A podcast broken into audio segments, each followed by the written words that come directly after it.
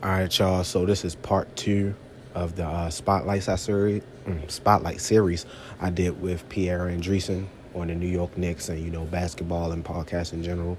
Uh, I just want to put this before the episode. I kind of figured out what the issue was. Maybe it's an anchor issue, maybe it's me, but I'm delayed on the podcast. So there'll be moments where he's saying something, I'll retort or I'll answer his question, but it'll come before the actual moment it's supposed to. So uh, it kind of annoyed me, kind of bothered me. Wish I could find a way to fix it. I may have to start doing my interviews on something other than Anchor, but hopefully it doesn't bother y'all too much. Hopefully y'all still enjoy the interview. Uh, definitely give me feedback, all kind of feedback, negative, positive, anything. Let me know. I'm here for all of it. Follow me on Twitter at Minder Reese. That's where y'all can give me a lot of feedback. Greatly appreciate it. Hope y'all enjoyed the episode. Peace. They need to do this off season. But uh before we get to the off season, I want to ask you, uh, what were your thoughts on the Knicks this past season? Like your positive, negatives. What were you okay with? What didn't you like? Right. Because yeah. I didn't watch much of the Knicks this season because, yeah, I got league pass, but I got one TV, so I got to choose the games to watch. I obviously Yeah. watched the two games Yeah. that we played when we both Those are highs both for us. of them. but uh, I, Yeah. I could tell. Twitter definitely told me all I needed to know. You know, uh, uh, I was happy with everything. I think this is a, it was a nice season for us because coming in as a Knick fan, I wasn't looking for wins and losses.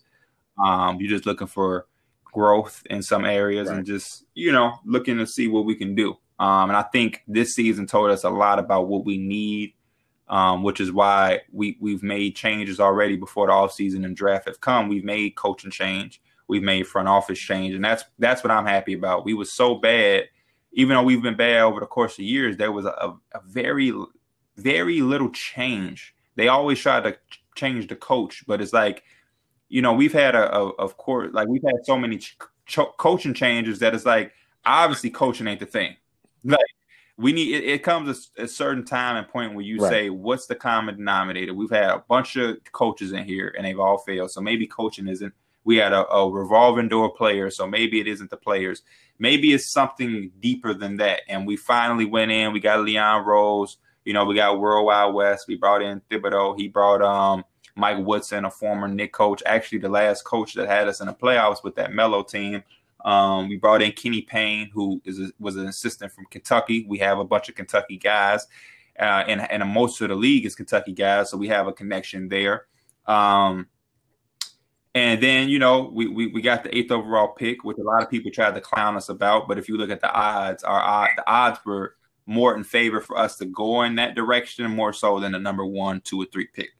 So I wasn't too heartbroken on that because I kind of expected us to not get um, a top three pick. And then if you know anything about the draft, you know uh, there's not much of a difference between five and eight. You know what I mean? Like, yeah. So I think a lot of people Yeah, didn't know that type that of information, so they tried to clown yeah. us. But if you really know anything about anything, you knew that our odds wasn't that high to get a super high pick. And then you also know, kind of after three or four, uh, there there's there's not much of a difference there. Of course, you always want to have the highest pick you can get, but I'm cool with eight. I'm I'm super fine with eight, and that's not even me trying not to be salty, but I think eight is fine, especially for a team with our type of draft history.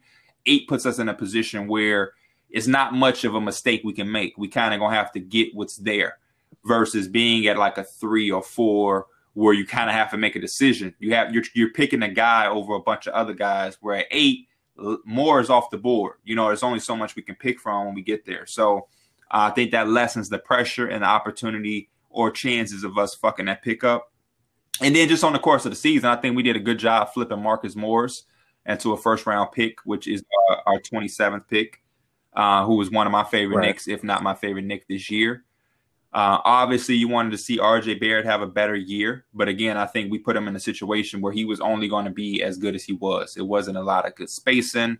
Um, there wasn't a consistent point guard for him to play with back there. Uh, you know, we, we we we had we had a lot going on. You know what I mean? We had a lot going on for our young player like RJ Barrett to thrive. I, I, it was kind of difficult for him, so I want to see him have a better sophomore season. Um, as long as we can cater to to him, and I think that's the plan. I think the, the plan for the Knicks going into the draft and off season is to cater and surround our two young promising players, which is RJ Barrett and Mitchell Robinson, and put players around them that complement their game. So the the the um the love for Fred VanVleet is because he can complement a guy like RJ Barrett in the backcourt. You know what I mean? Um, I see.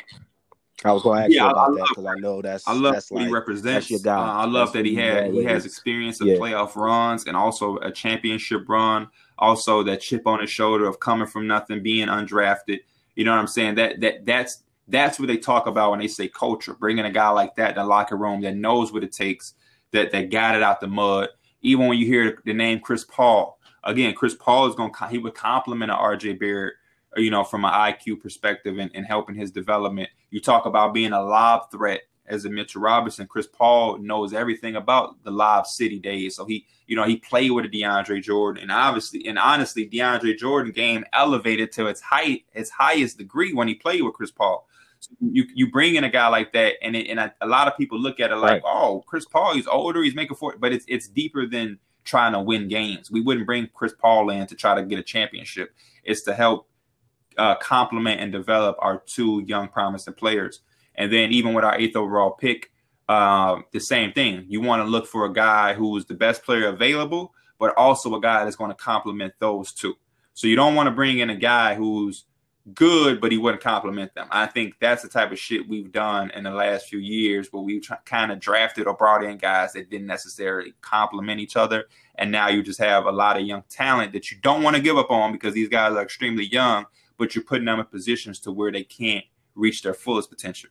Like a RJ, like last season for RJ Barrett, it was damn near impossible for him to reach his fullest potential because he needs space to operate. He he operate if he's out there with uh, Julius Randle, Mitchell right. Robinson, and Dennis Smith Jr., Frank Ntilikina. There's really no floor spacer there.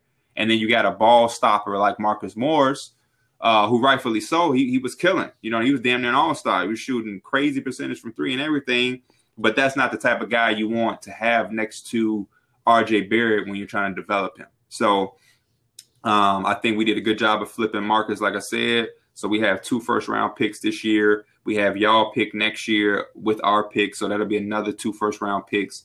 Uh, and now I think this year is just about, yeah, growing their games and then figuring out what we want to do with the other young guys. Because, like I said, Kevin Knox hasn't done much, but he's still young, too young to give up on. Frank Ntilikina, he has shown flashes of what he could be, but he's too young to give up on. Dennis Smith Jr., he's too young to give up on. Um, yeah, man. Especially I playing under Thibodeau, you know. That's, that's, um, that's so that's still my boy. Yeah, and and Thibodeau is oh, he gonna get thrived with point guards, sure. especially athletic ones, what we saw with Derrick Rose and everything like that. So just just just just happy that right. we we're finding some direction because I think that's what we, we've been missing for the last few years is direction, and I think that's that's the type of mindset other Knick fans gotta have. Like, don't worry about people and what they saying on Twitter because they just they just trying to kick us while we down. So which is fine. That's cool. You can laugh at us. But I think direction is what we've needed for a long time. Just somebody who come in. We got Thibodeau on a long term contract. We cool. We got a new front office.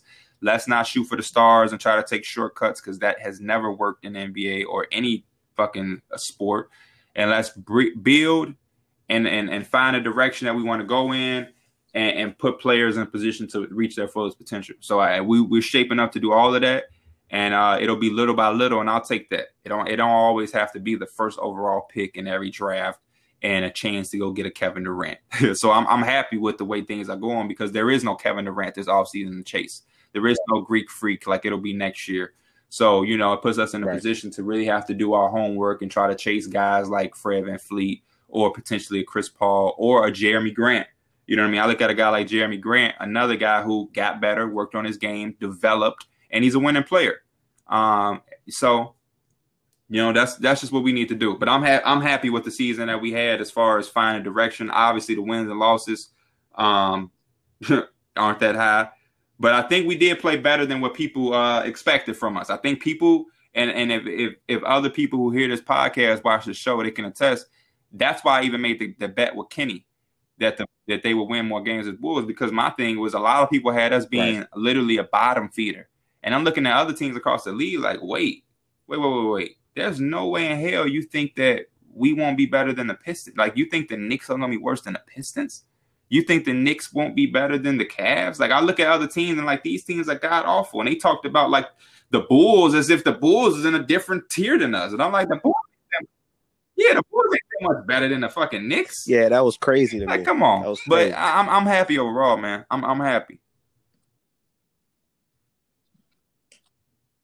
I'm glad. Uh, I'm glad we actually been able to have this talk because I didn't see the Chris Paul thing the way that you just described it until just now. Because mm-hmm. I always feel like an important thing with building the team is building culture. That's why I never understood why the Knicks just wanted to swap head coaches so much. I loved when Fizz was your head coach. Like, I love the the kind of culture that Fizz brings to a locker room when you hear him talk. I think it was with y'all or maybe it was with the Grizzlies. I feel like it was the Knicks, but he had that post game interview where he took up for his guys. I can't remember exactly what he said. I don't want to paraphrase it, but I didn't realize I saw the news of Chris Paul, and Chris Paul is my favorite player of all time. And you know where I want Chris Paul yeah. at because you saw my uh my Avi on Twitter a while back. But when I heard that the Knicks were going after him, I was just like, why? And I'm like, now that you're explaining it, it's not about wins and losses. It's about coming yeah. in, you know, building a culture. You saw what he just did for the Thunder. Of course, he could do that for the Knicks. Mm-hmm. You got a guy like Dennis Smith Jr. Yep. who's struggling right now, who could use a vet like Chris Paul. So if Chris Paul, and from interviews, I don't think he's. Of course, he will want to win a ring, but he's not extremely concerned with that. So if he was to end up on the Knicks, I think he'd be okay with that. And I think y'all definitely, you know, y'all definitely will be. No, without a doubt. I, and, and, I, mean, Chris Paul, like of course, you know, everybody want to uh, win a ring. I just think he's like us. He's just realistic. What realistically could he go with his forty million dollar contract and win a ring? What contender can come can just eat up forty million dollars like that? It's not really out there. So I mean, right, like. I can't remember what podcast I was listening to where they said, uh, yeah, they how? said maybe the Clippers can go after Chris Paul, and I'm like, how? Like, how and why? Realistically, they don't they need that level. I just think they need some type of guard play. I think right. It's a lot of names out there that's way cheaper than forty million dollars. That'd be an upgrade right. over uh, Reggie Jackson and Pat Beverley as far as point guard play. Pat Bev defensively cool, great, but as far as point guard play, you can go get you a D- D.J. Augustin who was way less than forty million dollars. Um, now, when you say somebody like the Philadelphia 76ers, depending on how they want to shake things up, OKC would have to be willing to eat up like an Al Horford, maybe Tobias Harris contract. Um, I could see that. Uh, maybe if there's a way that the Bucks could do it, because they have some contracts there, Eric Bledsoe and whatnot. I could see that. But as far as like some of these other places, like the I saw, I saw the Lakers being, I don't know how the Lakers can even up forty million dollars. Yeah, they don't even have besides yeah. and LeBron. And they don't, have anything have OKC would want. They don't really have any big contracts on their team. Right. Most of their players are veterans, and OKC and then I look at y'all, younger, which is why they're trying to get rid of that with y'all. Of Chris But then I also be like, I also look and I say, hmm, do you really want to take the ball out of Luka's hands at all, though? That was my main thing. That was always my main thing. It was just like obviously the Chris Paul thing was a fantasy for me because my favorite player of all time on my favorite team. I really want him to win a ring. But in the back of my mind, yeah. I'm like, I don't I want Luka to play point guard. Yeah. Like obviously I believe a Chris Paul yep. and a Luka can coexist kind of like Harden and Paul did. But if I had to choose, that's not what I want. So I would prefer uh, exactly. a Jrue Holiday exactly. or Victor Oladipo next to Luka. Um, as I agree, and I also think Paul. those guys are also cheaper than forty million dollars. So it, it, makes you expandable. So you can go get a Vic, you can go get Much a Jrue, cheaper. and then you can go in the off season and still have room to go get a Justin Holiday. You know what I mean? So um, yeah, it, it's just not a lot of options right. that Chris Paul can can go to as far as winning. So he just has to wait out, you know, and then maybe at the end of this contract, somebody a contender can get him on a bargain and he can go ring chase or something like that. Um, but yeah, we'll we'll see though. We'll see. We'll definitely see. Yeah. But um, speaking on the draft, uh, you're definitely the college guy. I kind of find I watch some college basketball, but between the NBA, college basketball, right, and me working like a nine to five, it's hard for me to keep up with everything. So I don't get to see all of the players. But around this time, I usually look stuff up. And from watching y'all podcast, you really been a college guy on the podcast. I've always heard you say how you know this draft mm-hmm. isn't really a star-studded draft; it's a deep draft which is why I think this is a really nice draft to have two first round picks, kind of like y'all do, because it's kind of like a role player draft. You can come in, you can draft somebody who can come in and fill a role real quick, whether it be a, a, a four year player yeah. who a lot of these teams overlook, which I know you've spoken on a lot, uh, or someone 19, 20 who's coming out in their freshman, sophomore year.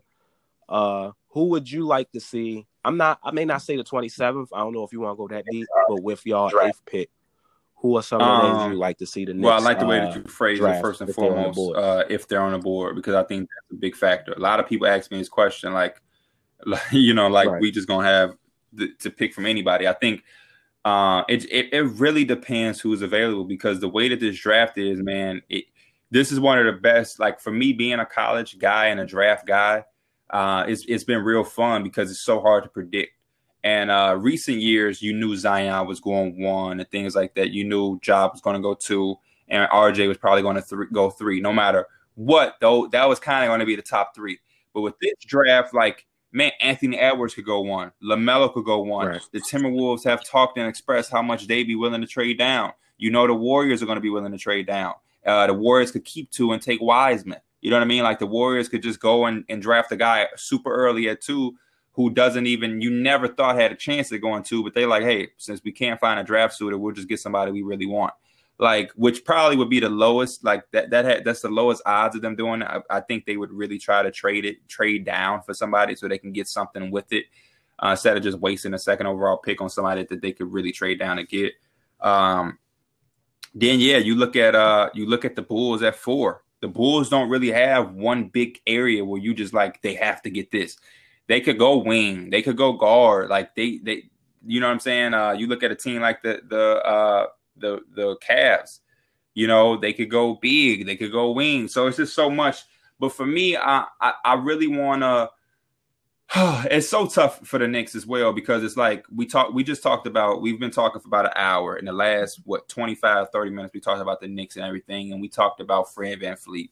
we talked about Chris Paul talked about the guards that we already have so it's right. like drafting a point guard is that what we want to do knowing we could have a chance at Fred VanVleet or knowing that we have a chance at Fred VanVleet do we want to do we want to not pick a point guard thinking we can, hey we have a chance to get him and he's just going to go to Toronto? So I think that puts us in a sticky situation. Um, I think wings is also a night like I'm looking at guys like Devin Vassell, but he's already kind of climbed the charts. So is he going to be available? You know, um, Isaac Okoro out of um, Auburn. He's he's probably one of the best defenders in the draft, but is his shooting going to be good enough to complement RJ Mitchell? Um, you look at a guy like Killian Hayes, who to some is the best point guard overall in his draft. It, but is he going to be available? Are the Bulls going to take him at four? Could Detroit take him at seven right before us? Um, are they going to take a chance on RJ Hampton? Uh, do we go with Obi Toppin? You know what I mean? Who might be the most NBA ready prospect, but defensively he has some issues. So it's just like it's so much at the eighth pick that I just I think it really depends on who's available and what shapes up. A lot of it depends on what Minnesota does at one. They trade down. Um, or could we be a suitor that they could trade with to trade down for? Uh, are we going to do something like that to where we catapult up and just get Lamelo out of nowhere? Same with number two with the Golden State. What are they going to do? Are they going to trade down and then whoever whoever they trade with now has number two. Are they going to take somebody we have our eyes with? I just hope that our front office and whoever's going to make the decision, they have about four to five guys that they love. I think that's one of the biggest things for teams in our area, whether it's Detroit, us, Washington at nine, uh, Atlanta at six. I think the important thing for those teams in that area is falling in love with four to five guys because so much could happen before your pick that you don't want to fall in love with one prospect and then the next thing you know he's gone because some team that you didn't think was going to trade up traded up and now they got your guy and now you like oh shit who we getting now so I, am hoping that we're falling in love with four to five guys and we kind of have an idea of, of where to go um, with a plan A, plan B, and plan C because so much could happen. And then at 27, I think that also depends on what we do at eight. So, like, if we get a guard at eight, I don't want to go get another guard at 27. Let's go get a wing. Vice versa. If we get a wing, let's get 27. Unless right. there's just somebody out there that's just um, a, a high steel caliber player. You know, if somebody's slipping down a draft and you like, damn, why is he yeah, and then you just then you just take that risk. But somebody you can't pass. You know, I would love basically. to give you a direct answer, but it's just so much that could that could happen before our eighth pick. There's so much like we we talking about two trades, two trades. We we sometimes have draft where where we don't get two trades in an entire draft, and we talking about two potential trades could happen before the eighth pick. So it's it's very hard to key in on some guys, but I, I just think we're in a position right. where I'm going to be happy with whoever long as we don't get some left field shit that ain't nobody talking about, I think we'll be I, will be happy with it. When you look at like a Devin Vassell, Killian Hayes, um, Isaac Okoro, Tyrese Halliburton, um, maybe Obi Toppin shit. You know, it's cool. I'll be with that. Now, if we have a, if, if some shit pops off, we're at eight, we take Cole Anthony, which I think is some left field shit, then I might be frustrated because I don't think Cole Anthony is is is is eighth overall pick worthy and I don't think he kind of fits with what we need. So, you know, there's a bunch of names though. Kira Lewis is a name for us to look at at eight. It's just it's so much, but it really depends. And I think I'll be happy as long as, like I said, we don't do some left field shit when nobody saw coming. I'll, I'll be happy. And then with that 27th, maybe we trade we trade up and get another pick uh, before we get to the 20s or something like that. That's an idea. But I think a lot of things can go positive for us in this draft because, like I've been saying, okay. yeah, this draft is very deep. Uh, there is no Zion, anybody that's just number one above everybody else. Uh, that, that that that happens kind of throughout the years. Like when Anthony Davis was getting drafted, he was like the clear cut guy. So I think there's a lot of role players in here, a lot of complementary pieces, and I think 90 to 95 percent of the NBA is complementary pieces. Um, so if you look at majority of the league being complementary role players, to a small percentage of superstars. This is a draft class where you want to, you know, you want you, you want to take advantage because these are the guys that going, you're going to have surrounding your your future piece. Whether you draft one in the near future or you sign one out of free agents, this class is the type of guys that are going to be the ones who help that guy get a championship. When you look at like Miami, you know, Jimmy Butler and Dragic were kind of the catalyst, but you had a Bam out of Adebayo, you had a Tyler Herro, you had a Duncan Robinson, you had a Jae Crowder. Like the role players was important for them. You look at a team like your team, the Mavericks. You know, as good as Luka and Porzingis is, you look at a Maxi Kleber, you look at a, uh, a Steph, uh, not Steph, Seth Curry.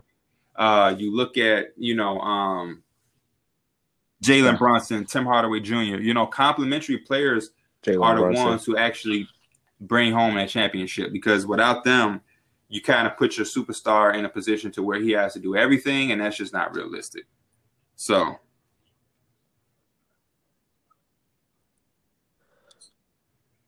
this draft kind of reminds me of uh like when you were mentioning there's so many things that can happen. I think the draft I look back on is that uh I think it was 2013 where the Cavs took Anthony Bennett yeah. number one like the whole time. No one knew who would go number one in that draft. And in the back of my mind, I can't really think of too many like guys who came out who were superstars immediately from that draft. I yes, think that did. was the year. Uh, did Michael Carter Williams win Rookie of the Year that year? Yeah, I'm. Not too many stars came out right away out of that draft. It was just let's, a lot of plug-in pieces, a lot of. Let's look players. at this draft because I have it in front of me. You know, this, this is the draft where Giannis went 15th to Milwaukee. It's okay.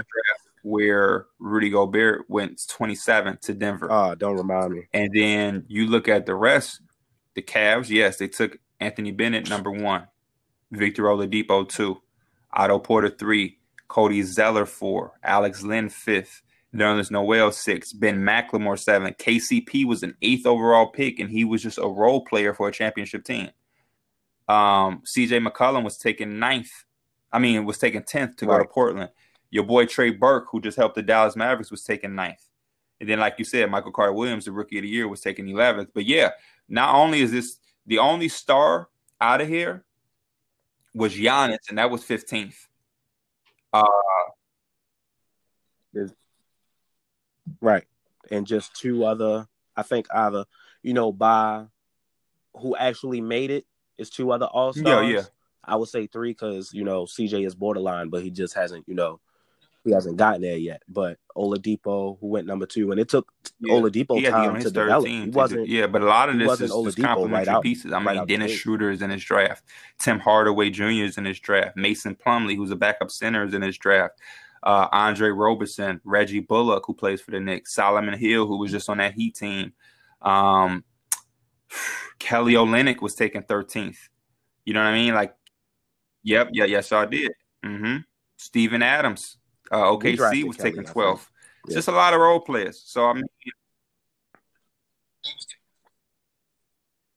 Yeah, so looking back on it, I think this that draft would definitely be Mhm. the perfect uh I'll say one thing though. One thing this kind of draft from what I'm be. looking at, and me being a, a- though, a college uh, guy, I, I I remember these names and how they played in college. This draft is similar to where you're not going to have like this superstar s thing, and you could the superstar out of this draft could be a guy that's taken at like uh 11. You know what I mean? But like, I think it's more talent in the current draft that we're preparing because I even like yeah, Anthony Bennett like.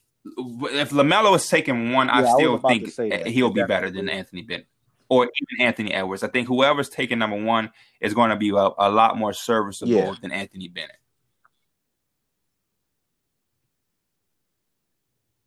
I was gonna say this draft is definitely like I would say more top heavy, more so, especially as far as the top three. Because I mean, no one's sure who the Timberwolves are gonna go with, but with number one. But it's not like oh, throughout the whole draft we're not Mhm. sure. No, it's probably one of these three guys if they decide to keep the pick. Probably, I mean, well, not three guys. I would say one or two because there's no chance they take James Wiseman Right. but uh, either Anthony Edwards or probably LaMelo Ball. You know who the top three players are, and then after that, it gets kind of like flaky who goes where. So I would definitely say this is uh this draft definitely does have more talent. I would agree with you there. Oh wow, I, I happened to baby. look up that 2013 draft. I didn't even know Tim Hardaway was in that one too. Yep. That's uh Shabazz Muhammad, Archie Goodwin, who was a lot of guys like that, like a, a 2K lot of people high on. I, I mean, Goodwin and I don't, 2K I don't want to, you know, hindsight is twenty, hindsight twenty twenty for sure. But like I said, like being a college basketball guy and and remembering, like I've always watched every draft since I was a kid. That's just I'm I'm always been a big draft dude. I I, I looked at some of these dudes and knew like some of this shit was head scratching. Like Cody Zeller at four, that was a head scratcher to me. Like Cody Zeller was was good in college, but he didn't look like a guy that was going to translate in the NBA. Like as a center, looking at Cody Zeller, what about him made you think he at four he was going to be like that guy? That's what I would like to ask Charlotte. Like, I because I, I watched Cody Zeller, so like I, I would love Right. to have asked them like, what did they see out of Cody Zeller that made them think at four he was that like that's what it should have been? Because I can see why Victor Oladipo was taking that too. There's certain parts about Victor Oladipo that back then you say, mm, yeah, and he ended up showing us. It took a it took a while, like you said, but he did end up showing that he was he was worthy of that in this draft class. You know what I mean? But like, like even Nerlens Noel, he had like a super bad injury. Like he he was injured when the when New Orleans picked him.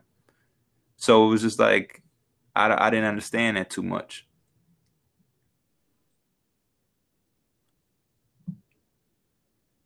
Uh, uh, what you said with Oladipo kind of reminded me of the uh, the RJ Barrett thing, where I think a lot of people, and of course, you know, mainly it comes from the media, but I think a lot of teams put pressure on these uh these top draft picks to where, hey, you got to come out and you got to be this right away, because recently that's what we've gotten from uh a lot of these prospects, and that's kind of unrealistic. Like, like you said with Oladipo, like we said with Oladipo, he didn't come out right away.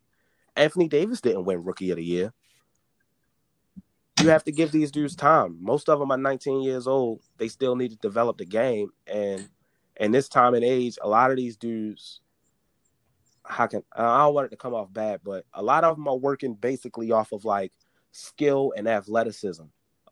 With this, a lot of these AAU programs, they weren't really taught a lot of yeah. the fundamentals of the game. and the NBA game is completely different than the college game. So they have to adjust. It's only been. I think so that's why the NBA game is kind of watered down to a certain so point. Like we see so many so, guys who don't reach their fullest potential or even reach half of it because a lot of these guys don't really know how to play the game of basketball. They're just um, bigger, faster, and stronger, you know, than their, their high yeah. school or middle school competition. You know, not to throw any names out there, but you look at a guy like Josh Jackson. When when Phoenix took him at four, I was skeptical of that pick. I was super big skeptic because I'm like, what what is what does he do highly or great for them to take four? He's just athletic. And I think athletic is something that you can find in a free agent market. Like athleticism is like athleticism just isn't it isn't that big of a deciding factor in the NBA because everybody's athletic. We're talking about the most athletic in the world. So it's ain't high school when you dunk when you're playing against guys who right. you know are three inches shorter than you. Like you, being six seven ain't special in NBA because there's a shitload of dudes who six seven. Being strong don't matter in NBA because there's strong. Everybody's strong. Being fast ain't enough. Everybody's fast unless you're the fastest on some De'Aaron Fox shit. But even if you're super fast, that don't mean shit. Ish Smith is a backup point guard. He's probably top three in speed. Like that being tall don't mean shit in NBA. You know what I'm saying? Some of the best players aren't even the tallest. Like we see some tall players and they just like that's just really it. They just tall, but they get their ass dunked on, they get their ass taken advantage of. Like it, it, it's very big on skill, man. It's big on skill, and that's that's why I think the draft is kind of changing because people are kind of seeing that now. And that's why I was having a conversation with Javon on the last Through the Wire podcast, or just even without him, was like, I'm throwing that narrative out there, like, is it changing with the four year players? Because the thing about these four year players is that they're skilled. And that's why a lot of them, a lot of them guys come in and they're ready to contribute because they're they know that basketball. Yep. Like even if they ain't super skilled, or like even if they kind of just based off athleticism, they still have a certain mindset or IQ that the 18 the 18 year old who's just based basically all athleticism isn't used to. And I think what you said is correct. Guys get drafted super early. They don't know a lot, know too much about the game, and they're just all athleticism.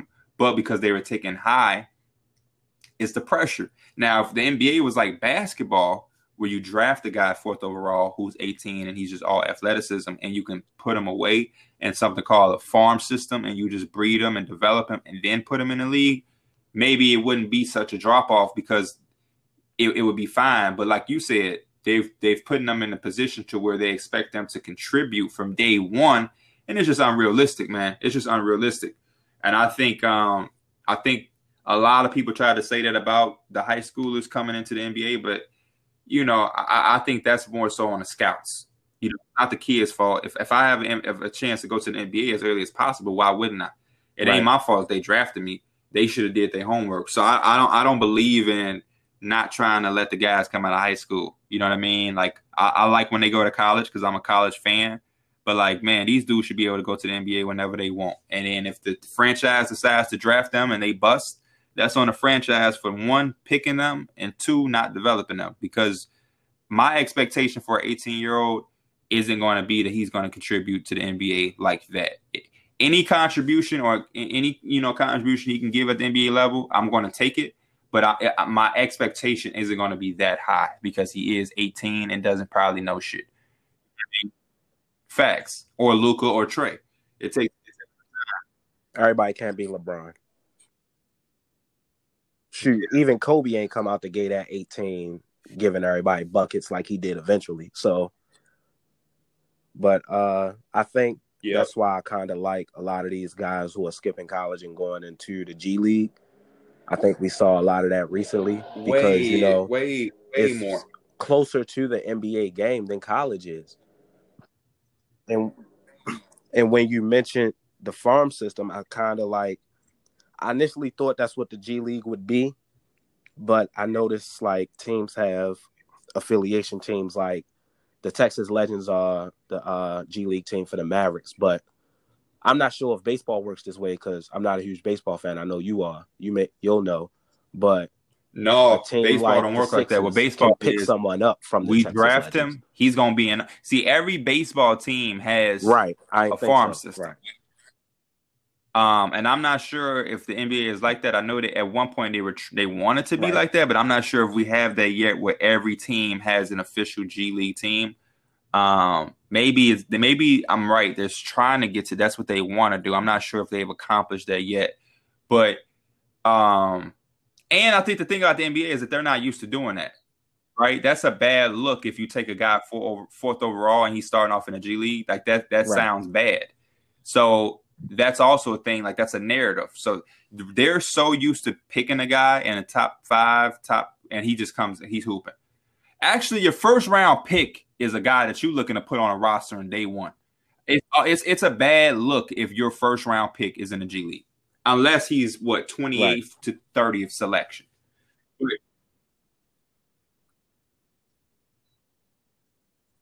I think if they don't mm-hmm. want to send them to the G League, what they can do is because they throw a lot of these guys into the starting positions. And maybe it's because, you know, obviously sometimes the top pick will be more talented than someone you have on the team already. But if they, I guess the preseason isn't that long, but if they ride the bench for a little bit, learn the game, then come into the yep. starting lineup, because you're throwing these guys out there to the wolves, and a lot of it kills their confidence. But that's why this job is hard because a lot of guys also benefit from that experience. That's why if you like, if you come to the Knicks and we draft right. you eighth, you're probably going to start depending on how we feel the roster out in free agency because we want you to get that experience. We're not in a win now mode. So we're banking on your development. So we're gonna give you all the opportunity that we can to develop you. But like you just said, sometimes it hurts the kind like Kevin Knox, his confidence definitely has been up and down in his career. Frank Ntilikina, up and down in his career. Because when they have gotten the opportunity to, to gain that experience and to quote unquote develop, because nothing is gonna nothing can prepare you from being on a court than being on a court. Like you can practice all you want, we can put you in G League games all we want, but it's nothing nothing is going to top the actual NBA game experience. So that's where it becomes like, man, yeah, like you don't want to give them to the Wolves, but at the same time, in order for them to be prepared for the Wolves, they have to get a taste of the Wolves at the same time. So that's why I think this job gets super, super hard.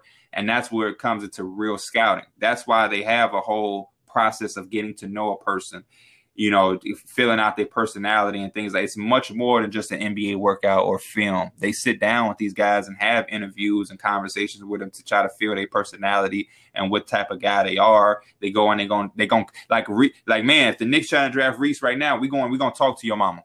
We're gonna talk to your second grade coach because we want to know exactly who he is as a person outside of basketball. We got to know is Reese is, is Reese a guy that we might have to be prepared for to be on uh, uh, be on the news because he was smoking weed while he was at a stoplight. You know what I mean? Like, like, like, do we have to do like we need to know all of these things because we need to know as the Knicks, yeah. we know we cannot afford to draft a guy who's going to be on the headlines every other month for some shit that does have nothing to do with basketball. We know we can't afford that. So if he is a liability to be that guy, the man, as talented as he is, we might have to veer away from that because we can't even we can't even engage in that at all unless this motherfucker's the next coming at Jordan. And yep, right, and especially Chicago, playing like cities LA, like like yep. New York for the Knicks, Philadelphia for the Sixers, uh, Chicago, L.A., Boston, cities like that. Like and it's I'll mainly say LA because you don't really see LA mm-hmm. draft a lot of rookies because mostly they're always winning, except for like in the last decade or so. It's a lot of pressure on LA teams. They want to win right away, or the season is a fail. Even somewhat with Boston and just Philly, yep. New York, and Chicago, the fan bases are just hardcore. Like if you come out and you, because I know people without, a, without a doubt basketball mecca, but for me recently, the way I've seen it, Chicago has been the mecca of basketball. You look at the talent yep. that comes, and we got the Chicago. talent that you want. We ain't even star studded. We got Anthony Davis, but like like Cuzzo Javon, that's a team. That's a guy that I, I like. I like I was telling him, and I've even seen it in y'all in, in, in some of Maverick Twitter. That's a guy that y'all want because y'all a playoff team and y'all want that dog. A lot of playoff teams want a Jevon Carter, a Patrick Beverley. You know, and if you don't want Patrick Beverley, it's right. probably because of the antics. But like as far as what he can bring, you, you would want that. Tony Allen, when he played, is a guy that they liked. You know what I mean? It's that Chicago. You see a guy like St- Sterling Brown on the Bucks. You know what I mean? Like that's a contending team with a Chicago guy on it that they let they let play. Chicago right. has two. Anthony Davis is, you know, one of the superstars that we have. But then you even see Talen Horton Tucker. You know what I'm saying? Like Chicago we have guys, and that's not even all of them. That's just what I just gave you off the top of my mind. Yeah, we, we got guys that you want on your team, you that's know, as far as like for winning. You know what I'm saying? We still got Derrick Rose. You see that he had Kendrick Nunn. You know what I'm saying? Uh, Robert Covington is a winning player. He's from Chicago. He went to Proviso West. Um,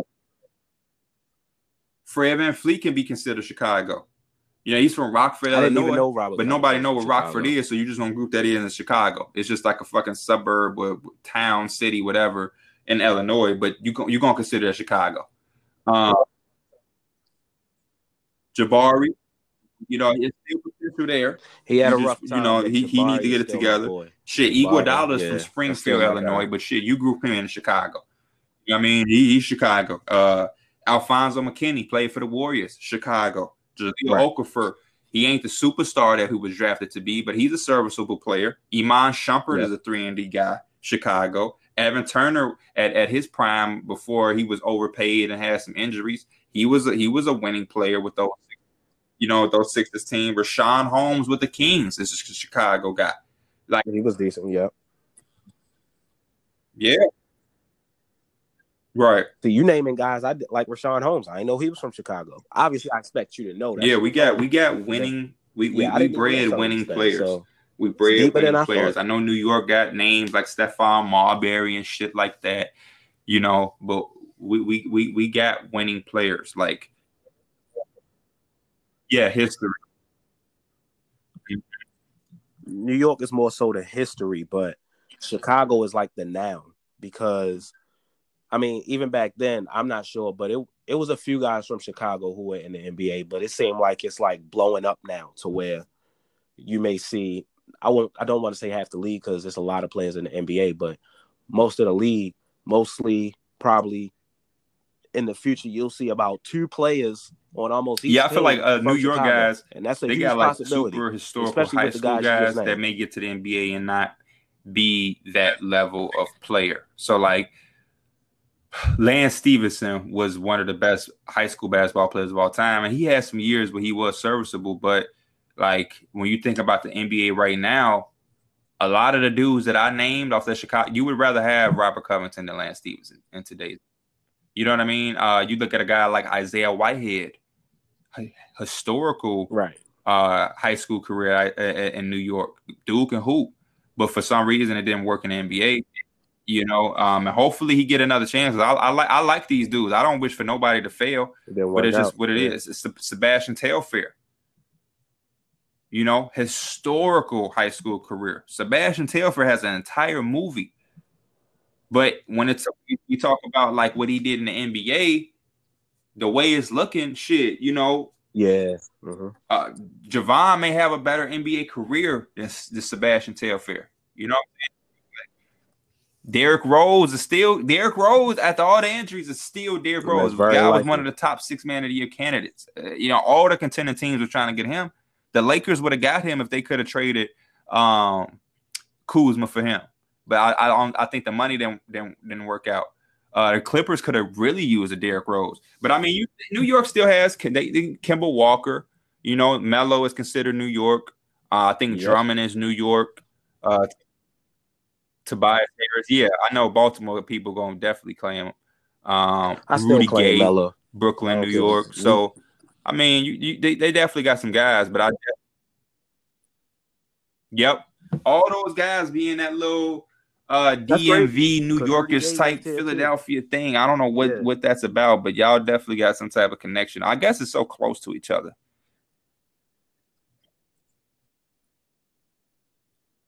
They'll we'll let them have yeah, him. He, he really be a, is. That's uh, the same shit I was, I was doing with Iguodala. Like he's technically from Jersey. Springfield, but he's Chicago. So I mean, yeah. New Jersey is New York, I guess. So yeah. Yeah, that's always been iffy for me. I guess they claim Jersey guys, but they can have it. It's fine. But uh moving on from the season, you said you're okay with the season. So what would you like to see them